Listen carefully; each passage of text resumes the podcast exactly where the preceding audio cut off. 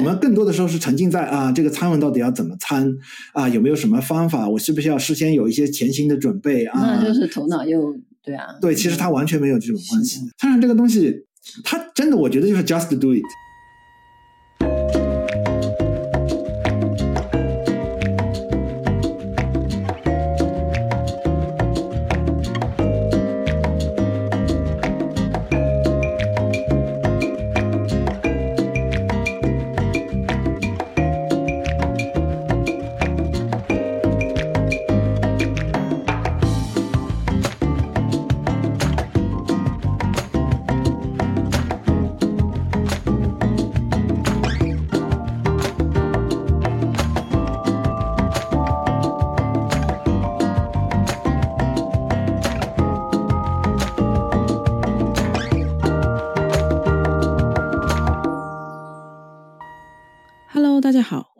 自由速度，我是刘翠伦。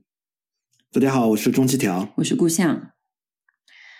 那今天这一集呢，就是我们听到一些反馈啊，就是说我们提到很多拉玛那尊者的这个事情啊，我们好像习以为常了，因为我们三个人都是搞翻译的。那有些读者就说，或者听众就说啊，能不能就是具体的讲讲拉玛那尊者的这个故事？那今天我就是来专门讲他的生平当中最最著名的一个啊、事迹吧，就是在他十六岁的那一年，有了一次非凡的精神觉醒。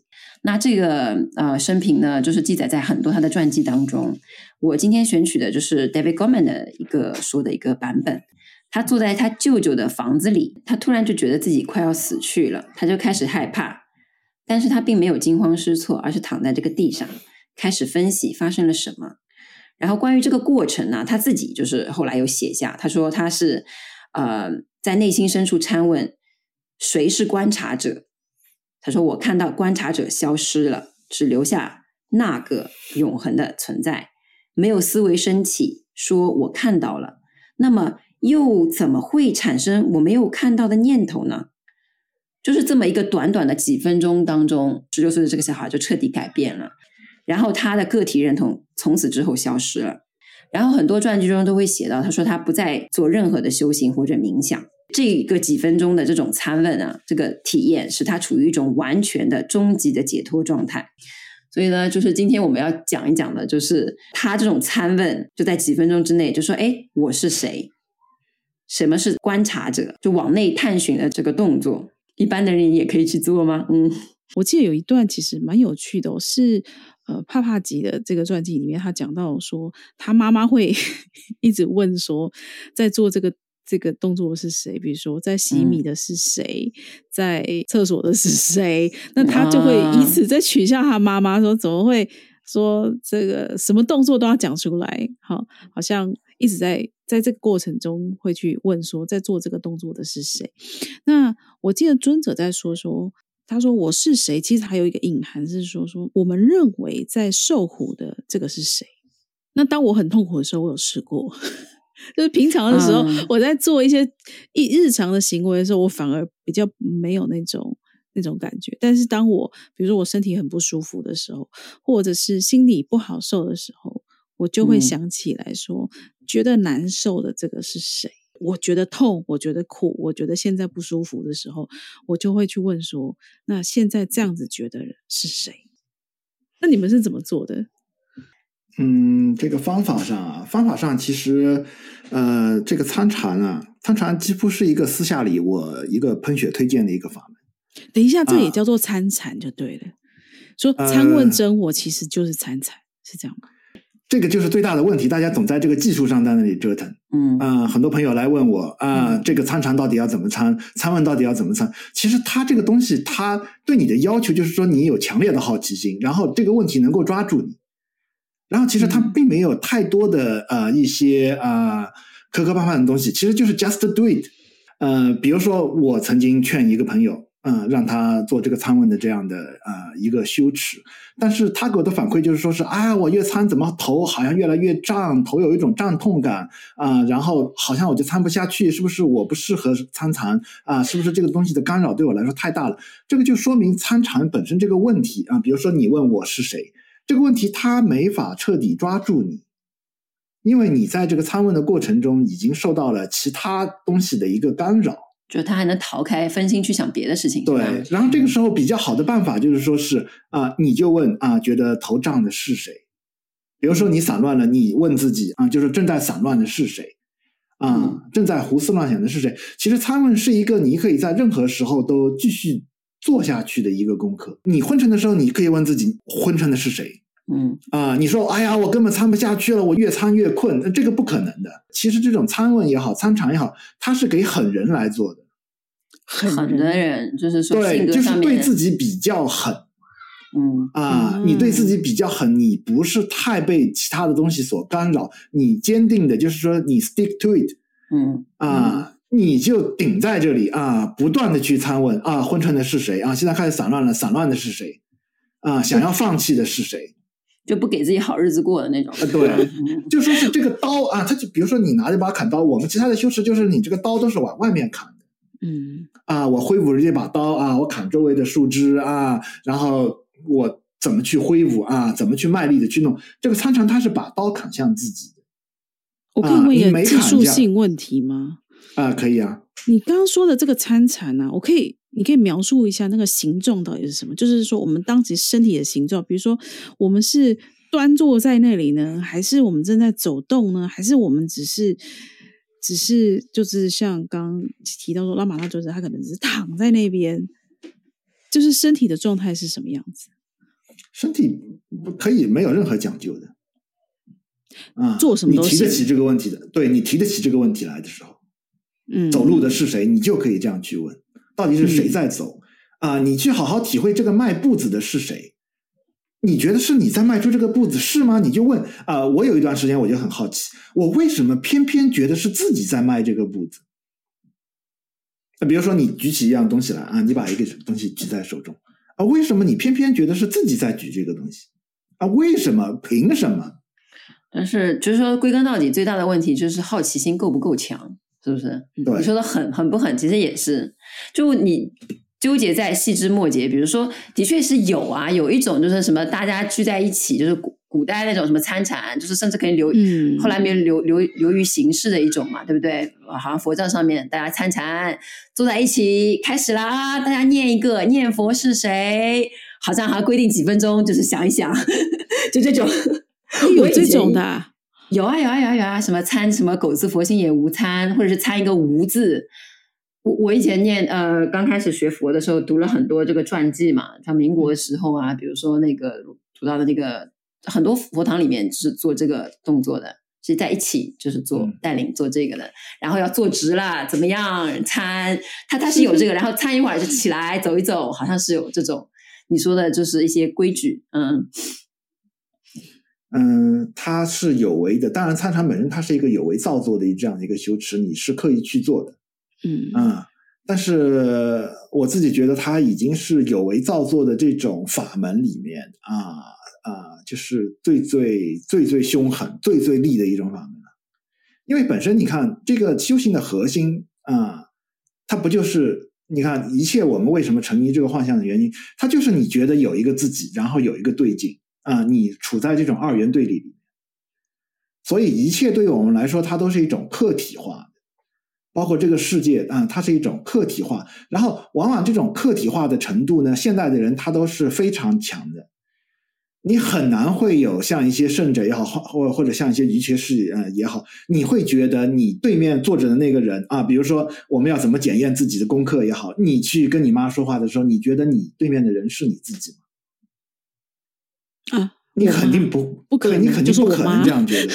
对，嗯、问题是现在我们大多数人，我们沉浸在就是我们已经被这种啊、呃、不二论的这种这种教导的他的这种美好已经冲昏了头脑了，沉浸在啊、呃、这种他美好的描述上，一切都是一体的。啊、呃，对吧？我们会有这样的，我们已经接受过这样的一些结论了，一切都是一体的啊，它是非二元的啊，一切它都是变在的能量、变在的力量的这样的运作。就先揭示了结论。对，但是实际上它跟我们的直观的这种感受或者是体验，它是不符合的。嗯，所以呢，这种不二论的这种教导，更多的时候变成了一种美好的一种啊，就是理想主义的东西啊，是一种呃梦想很美好，但是现实它很骨感的一种东西啊。但是参禅呢，它是一个直接削弱你啊，或者参问呢，它是直接削弱你二元对立的一个功课啊，它是这样一种有为的这样的一种法门，它是直接削弱你的投射。你每次啊，你一进入到这种二元对立的这种啊啊这种这种这种。这种当下的时候，你觉得是有一个自自我的时候，或者你活在过去与未来的时候，其实你如果是够狠的那个人，你都可以提起这个参问的这个念头，把自己给拽回来。嗯，我这个说到，我觉得可能跟老师的手法也有关，因为比如说在禅宗古代历史上面，的确有一段时间是也像现在的不二论一样，就是给你一个结论的，就比如说哦，什么是真我，对不对？他也说出来，然后导致有流弊很多嘛，就很多人就是已经学了很多结论了嘛，一说的话就说哦，一切无非是我的自信展现，什么就也有的，那个老师会有意的直接就很斩钉截铁的说，不是你的结论不对的。所以很多人就在那边说禅宗参禅什么什么，说是比如说棒喝也好，什么也好，就老是抛出一些很奇怪的结论，的目的就是截断你的思维的一个思维流。嗯、你想当然的觉得哦，好像你你你思绪就开始往外流淌了嘛。不管你得出什么正确的结论也好，你的思绪都是在往外流淌的。嗯，然后在那个时候，啪，那个老师就把你截掉了，甚至用比较严厉的那种手段，就咔给你截掉了。然后那个时候再让你反观一下，所以就是这个，它好像是有一种这个东西吃药，好像是有一个时机和时间点，这个火候，就是人那个老师他就很懂得掌，就是掌掌握你怎么什么时候把你的思维啪斩断，然后再让你反反观一下。但是你自己给自己下药吃呢，通常思维就流出去了。就是我们对自己没有这么狠，对，嗯，自己不会不会对自己那么狠的。通常就是很舒服的就出去了哦，我得出了一个结论，一切无非是我的自信。你是你沉浸在一种嗯一种一种精微的一种情绪，是的啊，是被我、嗯、就是说是被是被不二论的这种文字迷魂的啊，一切都是梦境。对，啊、不管是什么的结论，就是你已经是了、嗯、啊，没有什么可修的。对啊，参禅有什么可修的啊？对吧？啊，你你已经获得了这样的一种定解，那么你就不可能真的再把这种有为的这样的一种修持把它进行到底。其实我最近读那个嗯。帕帕吉的那个传记，有些地方还是挺有感触的。比如说，他早期就是说他很他很小的时候，其实就有过一些啊比较，就是说是呃比较贤圣的一些境界。嗯啊，其实你说那个时候他就已经开悟了，已经可以了。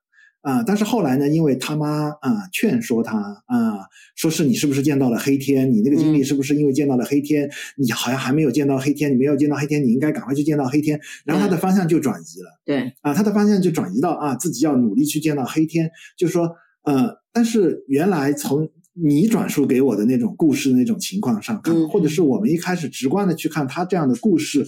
的一种结论，好像就是说，哦，好惋惜啊，啊，他这个姻缘好像不是特别好啊，然后他又跑到了这种有为造作的这种修持上面啊，努力的想在这种二元对立里面去见到一个黑天。其实我们现在很多人其实也有资格嘲笑帕帕吉。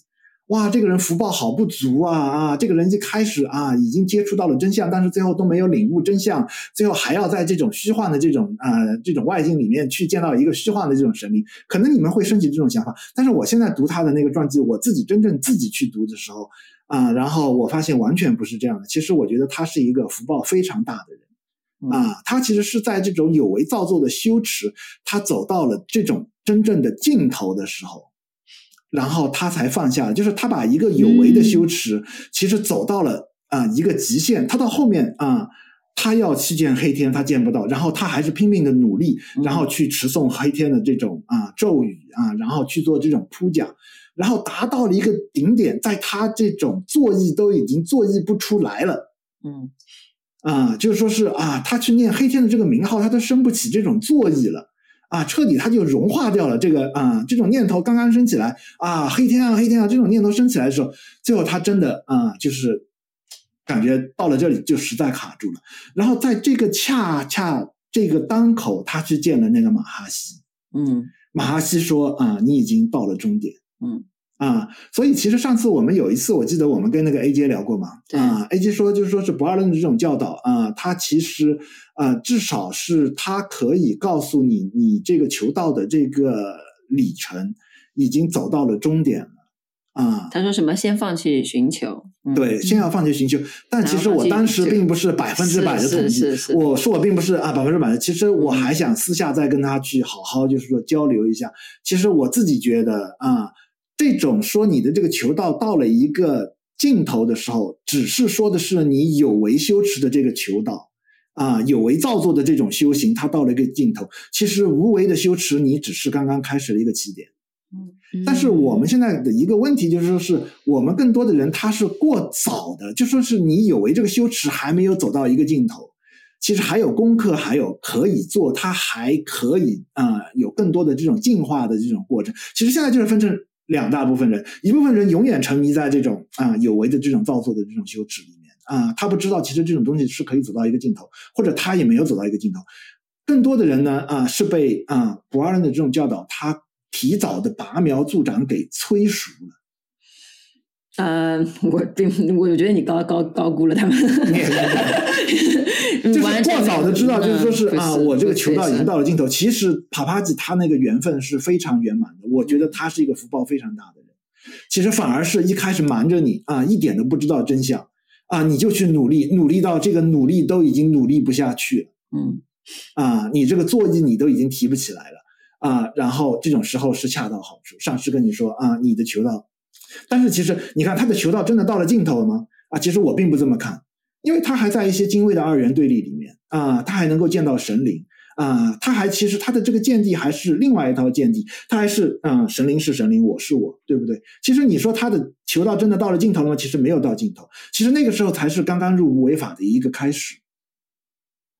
那个时候就要转换另外一套见地啊，知道一切都是真我的展现啊，知道黑天也是我自己的展现，也是我自己自信的一种展现。其实那时候他转换了一套见地呢，啊，反而对他来说啊，其实是更上一层楼的。这个其实你。我们我们现在现在稍微有点扯远，但是既然你提到了帕帕吉的话，帕帕吉他显露出非常强烈的二元对立的。你二二元对立，其实说话我们他就很骄傲的在说啊、他二元对立，对吧？其实我们也很二元对立啊。那个就他的前爱的背景非常非常的浓厚，他甚至可以追溯说他上辈子、在上辈子什么什么都是在做这些事情的，对吧？不管哪个宗教，他都是做这个。然后他碰到拉玛那之后。他就觉得很，他其实本身很讶异的，因为他可以看到别人的前世啊。嗯，他就是想要探测拉玛那尊者这个人为什么比我高超，他的来龙去脉是什么，他探测不了。嗯，就是就像你刚才说的，就是有为的修持可以神通大道上岁可能几百辈子，对吧？嗯，像那个帕帕吉的确是有显示出他有这个能力。你你可以在精微的层次更能甚更是甚至是神明过来专门来看望他，但是在就像你刚才说的，他只是入了无为的门而已，可能。然后他就是这点，其实是我们当初翻译帕帕吉的传记当中很觉得比较也是悬念吧，因为他很想知道他跟拉玛那尊者之间的师徒的缘分起源于什么时候，他根本就看不到，嗯。然后呢，是后世的人，就是像拉玛那尊者的这个，他就一辈子就靠一个五分几分钟的参问就考上搞定了，这个人就彻底变了。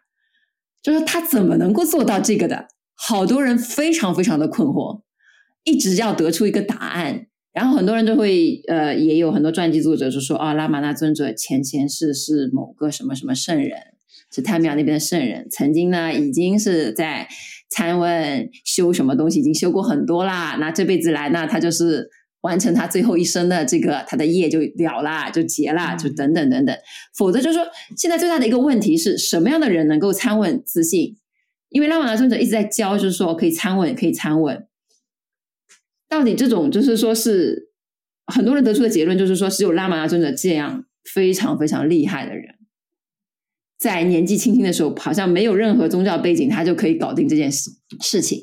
但是我们同时去看其他更多的修行者的的话的，更多的可能是像那个帕帕吉这样子的，有背景的，他有一个宗教背景，他有个有个什么修持，他在努力的做一些什么事情，然后最后怎么怎么怎么怎么怎么样，就说这些人适不适合参问自信呢？可能就是不一定吧。是不是？你你在你在就是说啊，参问自性之前，是不是要给人的这个根气要划分一下？但是他也选择了自己的方法，只是说他的那个方法未必有参问自性这样的这个方法这么好。他也吃送了很多黑天的这个咒语啊，其实他也是一种有为的这种造作，嗯、他也在进化的这条路上。其实有为的这种修持啊，他最终达到的目的无非就是净化你的身心。嗯啊，你进化到那个程度的时候啊，有为的造作你已经做不下去了。其实这个时候是一个非常好的节点。啊，在这个节点的时候，你再来听闻这个博阿伦的这种教导啊，他就是恰到好处。参问自信的这个啊，其实他那帕帕吉他也不需要再参问自信了。为什么不需要再参问？他其实他那个到了有为这种修持的那种顶点的时候，他去提起参问自信的那种念头的时候，嗯、他也提不起来。那我我还是说一个另外一个例子好了，帕帕吉的呃伴侣蜜拉恒河蜜拉嘛，对不对？就是帕帕吉的传记当中也提到，蜜拉就是有很多殊胜的贤圣的境界，嗯，甚至也是感觉好像会了，因为帕帕吉讲过很多，就是啊，一切都怎么的，就是他坐在他的呃席下听过很多的这样的叫法。你读他的传记的时候，你就觉得呃，蜜拉应该是什么事情都搞定了的，嗯，就是那个传记截止为一九九零年吧之类的。但是在蜜拉在后面的采访当中，他提到这个时候就说到参问自信的。厉害的地方了，然后他说，帕帕他听闻帕帕吉过世的消息，但他那个时候不在帕帕吉的身边。他说，帕帕吉听闻帕帕吉好像快要过世，他当时就恐慌了，因为他什么东西都是依赖他的上司，就是帕帕吉的。他觉得有任何的问题，他问他，帕帕吉就会回答他，所以他一直是有事有点有恃无恐嘛，就是总归我我有一个指导我的人。然后他那个时候就觉得，哎呀，那个人快要过世了，我就没有人指导我了，那我好像还有一些疑惑没有了，哎，怎么办？然后他就开始他说：“哎，我好像从来没有参问过，好好的参问过。那那我的那个指导我的人没有在了，那我好像我还是有点恐慌，他到底是怎么回事？”然后他那个时候就是进行了也是非常非常短的一个参问的一个过程。他说：“我从来没有把我老师教我的真正用过，但是出于恐慌，他就在那个几分钟之内就开始做了一下，就说到底是谁呀？这样子。”然后他那个时候的呃，具体我可能记述的呃，我转述的不是很很准确。然后他就在那边说，他突然想起了一句话，叫做 “no landing”，无所住，因无所住而生其心。那个就是说无所住的那个，他就反观了一下，就说到底是谁无所住，或者是怎样？也是刹那之间，就哦，从那个时候开始，他才算是真正的明白了。所以说，就说你说的这个好像不用做了，或者说是就是你之前有为，不管他做什么，任何的修持也好，不是。如果但是我觉得那个只要他还能参问得起来，对，就说明他还没到有为的这个是、啊，就说是有为这种造作的这种用功的方式，他还没有走到一个顶点。但是其实你会走到一个顶点是什么？是你连这种坐意都提不起来啊，甚至这种作意你提起来都要很难的，就是要很大的这种一种力量。啊，其实帕帕吉他就走到了这个，就说是，就是就是他就像烧一盘菜一样的啊。更多的时候，我们是这个菜还没有烧熟，嗯、或者是这个水还没烧熟啊，我们就已经得到了一个结论，然后就把这个火给关掉了。嗯啊，其实往往就是说是，就是、那个火要一直烧着，对，那个火要一直烧着。嗯啊，其实你都没有意识到那个火要烧到什么程度，就说是你只要还能提起来啊，参问的这种念头，嗯啊，我是谁这种念头，其实。都说明你只要还有细微的疑惑，还有细微的恐惧，对，对啊，其实都说明你在这个有为啊，或者是参问这条道路上啊，他还没有啊走到一个真正的尽头。嗯，对，我赞同你刚才说的那句，就是说，就是还有细，但凡还有细微的疑惑，或者说是细微的恐惧，嗯，在的话，就是就是还是提得起作意来的，是吧？嗯嗯嗯，会有这样一个阶段呢，因为我自己有嗯。呃当然不能说是完全进攻吧，啊，就说不能说是这种参禅啊，在我身上就是已经啊，已经彻底就是说是失效了，进攻了。其实我刚刚啊，就是从事这个参问的时候啊，也是以这样的一种方法，就是说是你任何的觉受升起来，只要你分心了，你就去问自己啊，昏沉的是谁？啊，现在觉得不舒服的是谁？啊，意识到身体的这样的是谁？啊，行住坐卧你都可以。去这样去参问啊，举着这个盆的这个人到底是谁？提着这个水壶的这个人到底是谁？啊，这样就是说绵绵密密的这样去参，然后后来到了某个阶段，然后这个座椅再也提不起来了。然后其实我那个时候也不是很懂啊，当时是非常的懊懊恼嗯，因为我是很崇拜禅宗的，嗯就是说曾经禅宗使用过的这么猛力的一个这样的法门，然后我最后发现啊，在自己身上竟然已经失效了。我当时其实是产生了一种一种是很沮丧，对，非常沮丧啊！为什么这么多人成就的一个法门，在我身上我竟然用不了？就好奇心没有了吗？是不是好奇心，就说是你那个念头其实，它就融化掉了。嗯就是你，就是本来你是像击打一个皮球一样，你是像挥舞一把刀一样，你挥舞的是很卖力的，然后你这个刀往自己身上砍，你也是很有劲的。但最后你发现自己像一个泄了气的皮球一样，这个东西再也挥，就是再也挥动不起来。那个皮球你拍下去，它都跳不起来。所以你读帕帕基的那个传记很有感感触是吧？当然我是不敢高推自己，就说是其实我后来还嗯断断续续的还去参问过，但是就要挤出很大的这样一种力量，然后才能在这里不断的反问自己。其实你参问的时候，念头是念头，你是你，对不对啊？其实你是觉得那个拳是打在那个墙壁上的。但是到了某个阶段，你会发现拳拳头是打在那个棉布上，完全使不上这个力。你拼命在内心中呐喊啊，我是谁？但是好像还是觉得这个声音是非常的空洞啊，就是他这个念头，他一升起来，他就融化掉。然后我当时就是啊，当时彻底是一种有种特别绝望的那种感觉。过了很久以后，当然是很后面我才懂得这个啊，这个就是对这个修行的了解更多了以后，我发现其实它已经在我身上见效了一部分。嗯啊，虽然没有就是说是彻底的这个啊啊达到一种极致的这种有为的这种修持达到一种极致，但是其实它已经建功了啊，部分的其实算是建功了。那你现在就是这种刀往自己身上砍的动作还会有吗？有啊，我昨天晚上，呃，就是今天为了跟你们讲，昨天晚上我还实践了一会儿。啊，那有用上吗？这砍的力量就是挥刀挥得动吗？但是没有一开始这么爽。OK 啊，当然这个东西，它真的我觉得就是 just do it。嗯啊，然后我们更多的时候是沉浸在啊，这个参问到底要怎么参啊，有没有什么方法？我需不需要事先有一些前行的准备啊？那就是头脑又对啊。对，其实它完全没有这种关系的啊。它其实你任何时候提起来的时候，你都可以参啊。然后比如说上次我们跟 A 姐讲一个，就是检验自己这种啊修行一个标准。其实 A 姐讲的一个那个标准，其实啊其实是挺好的。他说你还觉得有自我感吗？嗯，如果你还觉得有自我感，那你一定是参问是提得起来的。嗯啊，你不可能就是说是你还觉得有自己，你参问提不起来啊，就是不可能的。另外，我自己也给一个建议的一个方法，嗯啊，你去跟你父母聊天的时候啊，你觉得你是你，你父母是你父母吗？嗯啊，你跟别人对面倾谈的时候，你觉得你是你啊，对方是对方吗？如果你还在这种二元对立之中啊，你还没有真正就是直觉上、直观上超越这种二元对立，那你这个参禅这个功课绝对是可以继续做下去的。但是我们现在就是说，已经过早的可能满足于，哎呀，这个一切众生都是一体的啊。其实你是在用一种思维上来填补自己的这种怎么说呢？本身这种缺陷其实是固定就在那里。我们更多的是一种思维心上的满足来填补的这种缺陷，其实不是一种直观的体验。啊，你不是一种直观的体验啊，对方就是你啊，我就是对方啊，其实还没有升起这种直观的体验。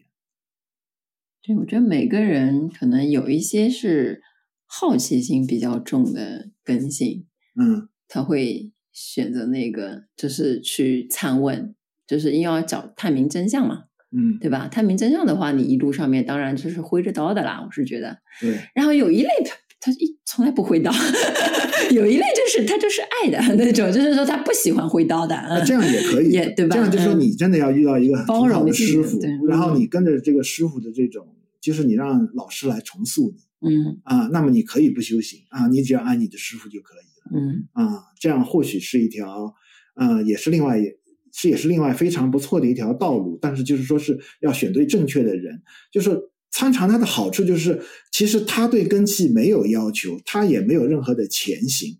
然后呢，它是一个你即便没有老师，你也可以一直做下去的一个啊、这样的一个法门，而且它也是啊、呃、非常得力的、非常有力的这样的。不是有这个确实这样，我在私下就是呃拼命的推销这个参问，我觉得很少、呃，几乎是逢人我就私下我就推荐他啊、就是我知道对方没有老师，然后对方如果又非常渴望，就是说是觉悟开悟啊，要怎么怎么怎么样的话，那我就告诉他啊，这个参问是真的是最最好的一个方式，没有比这个参问更好的一个方式。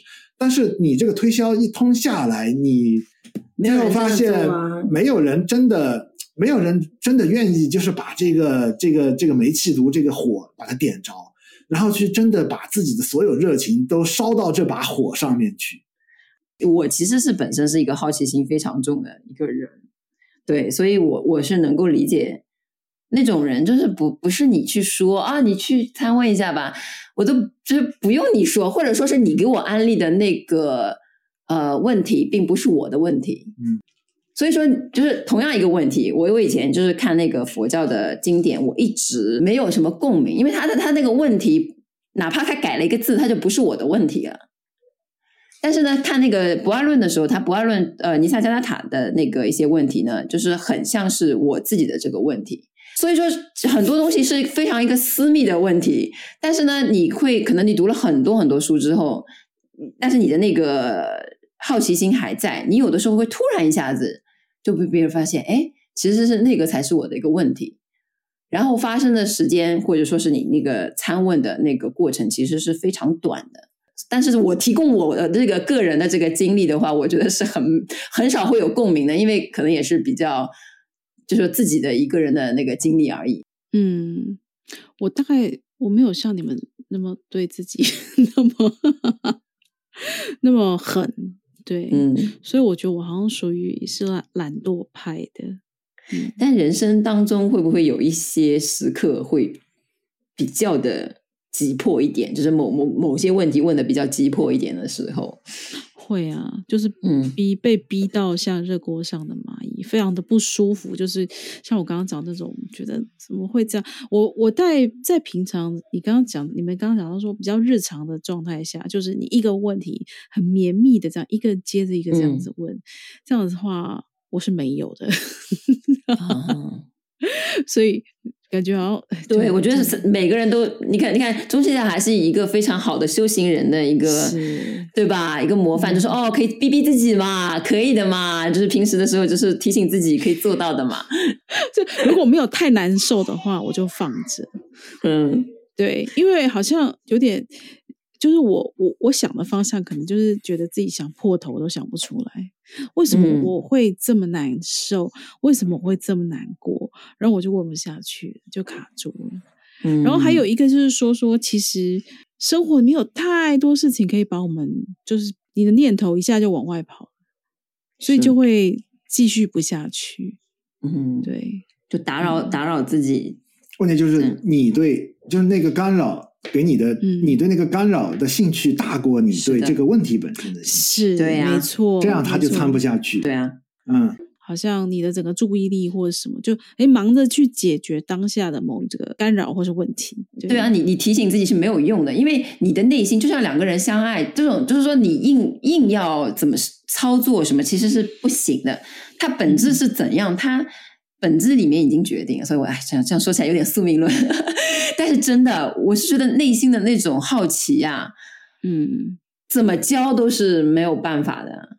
因为你刚刚讲到那恒河蜜拉的故事，就是说他觉得哎，老师不在了，然后那那那那怎么办？所以他他突然有一种很急的那个状态，但是因为像我是。在我我的上司在的时候，我就是很懒散啊，也是觉得有人能够扛，就是、有人能够对对，就会觉得说，反正就是问老师，我不懂这个，我就问啊，这个是怎么样？这个怎么会做这种梦呢？这也可以问，反正什么事情都可以问老师，就会觉得说，反正有依靠。嗯、然后，但是到了说啊，老师不在，整个人突然瞬间就醒了那种感觉啊，也要逼一逼，被逼一逼，哎，就怎么办？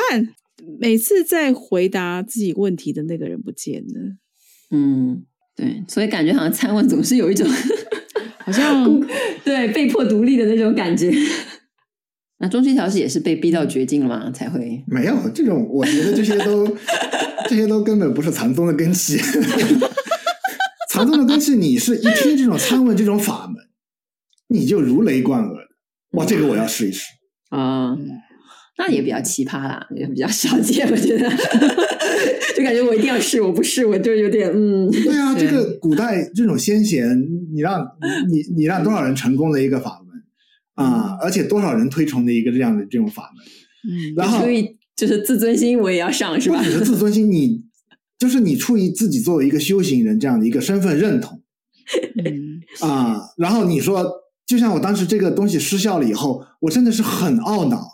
我真的是不敢置信，少见哇！过去这些人都成功的一个法门，嗯、我竟然使用不了啊！我是有点很绝望的。那我还能去用什么方法？就是你别失去了 qual 呃，你这个 dequalified 是不是啊？不是，就是你是你失去了一个，哎呀，好像做其他东西也不是特别适合我。我我能做的就是禅宗的这种道路啊，好像我也只喜欢禅宗。但是禅宗最最最大家禅宗唯一推崇的一个法门，在我身上竟然是用不上的。嗯，而且还没用多久，他就用不上了，哇，怎么办呢？然后我觉得就会有这种小众。翠伦，你觉得呢？嗯，没错，对吧？他的这个动机是比较少见的。对，也许这样可以称上根气比较高吗？因为其实以我根气也，对我也分不出来，所以各位听众就，但我只是觉得比较特别一点。嗯，是是，好像每个人都不一样，骨子里面。是不是？对啊，所以就是这个东西，参问这个东西也不好。他们这个东西到底要怎么聊呢？啊、嗯，因为大家实践的这个程度它也不一样，是啊、嗯，每个人或多或少的实践过一下，然后有的人建功了，有的人没有建功，是嗯，然后呢，你说有一种普世的方法啊、嗯，然后是可以让你参下去的啊，嗯，其实要点燃参问这把火，其实真的是。嗯对，真的是挺难的，其实并不容易。我们更多的时候沉迷于，就像有一次那个，我记得我们做直播的时候嘛，嗯啊，然后有一个读者就问呢，啊，这个禅宗的这种参禅跟马哈西说的这种参问是不是一样的？啊，嗯，然后其实当时那个翠伦事后也跟我说啊，我当时的回答其实我的态度其实是稍微有一点点不客气的，嗯啊，其实我觉得这个人他没有真的去。都没去过，对他，他真的他他真的没有去经营过。当然，也可能是我的一种误解啊，误解了这位读者。嗯、但是更多的时候呢，因为可能也是我的一种刻板印象，嗯啊，太多人来问这种问题，给我的刻板印象，我就是觉得大家满足于得到一个答案，但是大家并不去深入这个法门，他他这个法门带给你的风景，大家并没有去深入。大家希望建立一种呃法门之上的理论，最好我把这些法门它都归类一下。啊，然后我知道了以后，我的这个头脑获得了一种满足，那么我也就不会去尝试了。我听下来感觉你对这个参问是有非常深深的一种尊敬和推崇的。我这个私下我是喷血推荐的，是的，但是，但是其实总是 啊灰溜溜的，最后发现，哎，实际上面真的就是很呃非常爱好能够去做这个事情的。你见过一个吗？没有，嗯，是。所以现在就是这种现状，就是说参问自信、参问真我是非常好的一个法。对，大家虽然很崇拜拉玛那玛哈西，但真的做的，但是真的大家是就是说是，是真的就是说他的教导的这种 follower。对啊，其实大家更多的时候是从他的教研里面提取出了那个结论，然后就满足了。其实其实最好当时你是被蒙在稍微蒙在一点鼓里的，嗯啊，你要被稍微蒙在一点鼓里，你才会去啊。就是去尝试这种有为的这种羞耻。如果你后面你读了太多这种不二论的东西，嗯、甚至像前段时间我看啊，有网友发出来的那种微信，他自己写的那种啊那种体会，其实完全不错的，就在探讨一个问题，就是真理是否有可验证性。嗯嗯。对吧？你从严格的来说，我们现在武装过的这种思维来说，我们都知道真理是不可被验证的，因为真理它不是一个客体对象，你不可能啊体验到真理啊，你也不可能把啊真理作为一个这种客体啊对象去啊去见到它啊，去接近它或者去达到它啊。现在的人其实思维上已经完全接受了这样的一种一种见地了啊，其实是当然是很棒的，这个完全是没有错的，但是就跳过了真理可验证性这一步。就是其实一开始你还是应该被蒙在鼓里一点，然后这样去狠狠的用功，用到功就是像帕帕吉那样啊，真的是已经无功可用了，甚至你连用功你都用不出来了。那个时候他有为的这种修持啊，你有为的这种灵修走到了尽头了，然后去见马哈希啊，那个时候他马上就体验了，对吧？其实他当时那种一切是如幻的啊，有个变在的这种阿特曼，有个变在的这种真我，其实对他来说，他马上就能体会到，就真的燃起对这个真我的这个爱的这个火的人是非常罕见的。但是呢，哪怕是少吧，就是星星之火，对吧？嗯，所以说你你不要还是随缘了，是吧？对，就是随缘，就你不要太关注于，就是说，哎呀，怎么用不上啊？什么怎么？我们还是关注于怎么，就是让人家燃起这把火吧。嗯，对，有的时候就是突然就擦枪走火，就是 突然就是 对，突然听着，哎，就是这个火就起来了，火苗就起来了，这种感觉。对，对，就不知道什么时候种子对，不知道什么时候真的是的。对，因为人生很漫长，你不知道只能继续声嘶力竭的喊下去，是吧？对，不用声嘶力竭，你就是 就是喊着，就是喊着，对，不要喊破喉咙就可以了。对，参会中国还是非常好的一件事情。嗯，我是很乐观的。对，我是喷血推荐的，真的。嗯，好的。嗯，虽然我那个呃，虽然我平时我不太提，别人也不是有那种特别强的那种求道的那种精神，其实我也不是特别提。但是只要有人来问我，哎，我没有老师，我该怎么办？我应该修什么法门？我唯一啊，我首推的都会是你去做做参会，你去试一试。我相信其实很多听众都是没有老师的，哦、嗯，就是可能是自己在修，或者是说 对这个参问真我有兴趣，真的是大家听了以后，我们这一集中期条喷血推荐，对，喷血推荐。所以其实我们所我们出的出版的书，它很多的部分都是在讲这个东西，对，真的对。但是就是也是撒下去，就看能不能零星的就碰到。激起一点火苗来也是善莫大焉，对，喷血推荐，嗯，大家可以试试看，嗯，然后也许有机会可以大家交流一下，那就下次再见喽，哦，下次再见，好的，谢谢大家，拜拜，开拜。